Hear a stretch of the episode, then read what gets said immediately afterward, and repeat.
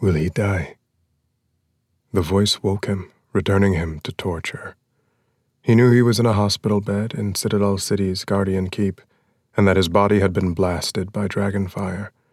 But Jabari Onai did not know why the goddess would keep him alive in such misery. He tried to open his eyes, and pain roared across his face in scorching waves.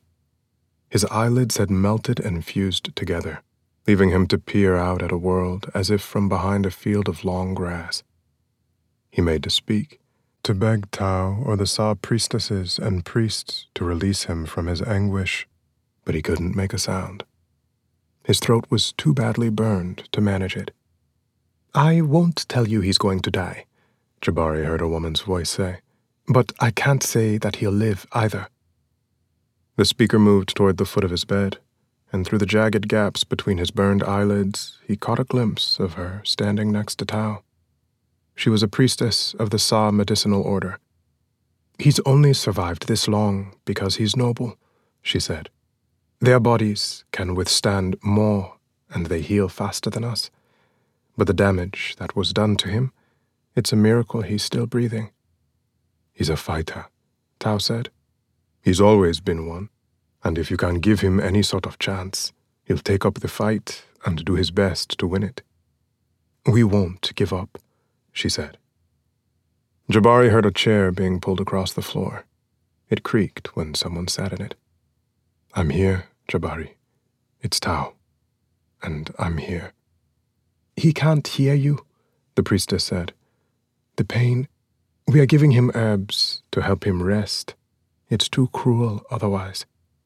Will it disturb him if I'm here? Tau asked. No, she said. We should all be so lucky to have someone with us at the. at a time like this. Jabari heard footsteps. The priestess was leaving and when the sound of her shoes tapping against the floor faded, Tau leaned over him to take his hand. He did it gently, but it didn't matter. Pain exploded from Jabari's burned fingers, and unable to make a sound or resist, he stared through the holes in his eyelids at his friend's scarred and worried face, hoping beyond hope that Tau could see enough of his eyes to recognize the light of consciousness in them. Tau didn't see. He kept hold of Jabari's hand, and desperate for any relief, Jabari sought refuge in his other senses.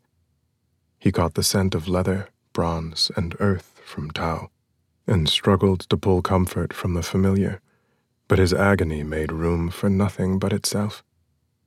I want you to know you did it, Tau said. You're the man you always wanted to be. You don't need the blood of a greater noble to be an Ingonyama, not when you have their spirit, their courage. He could hear Tau choking up, and that hurt too.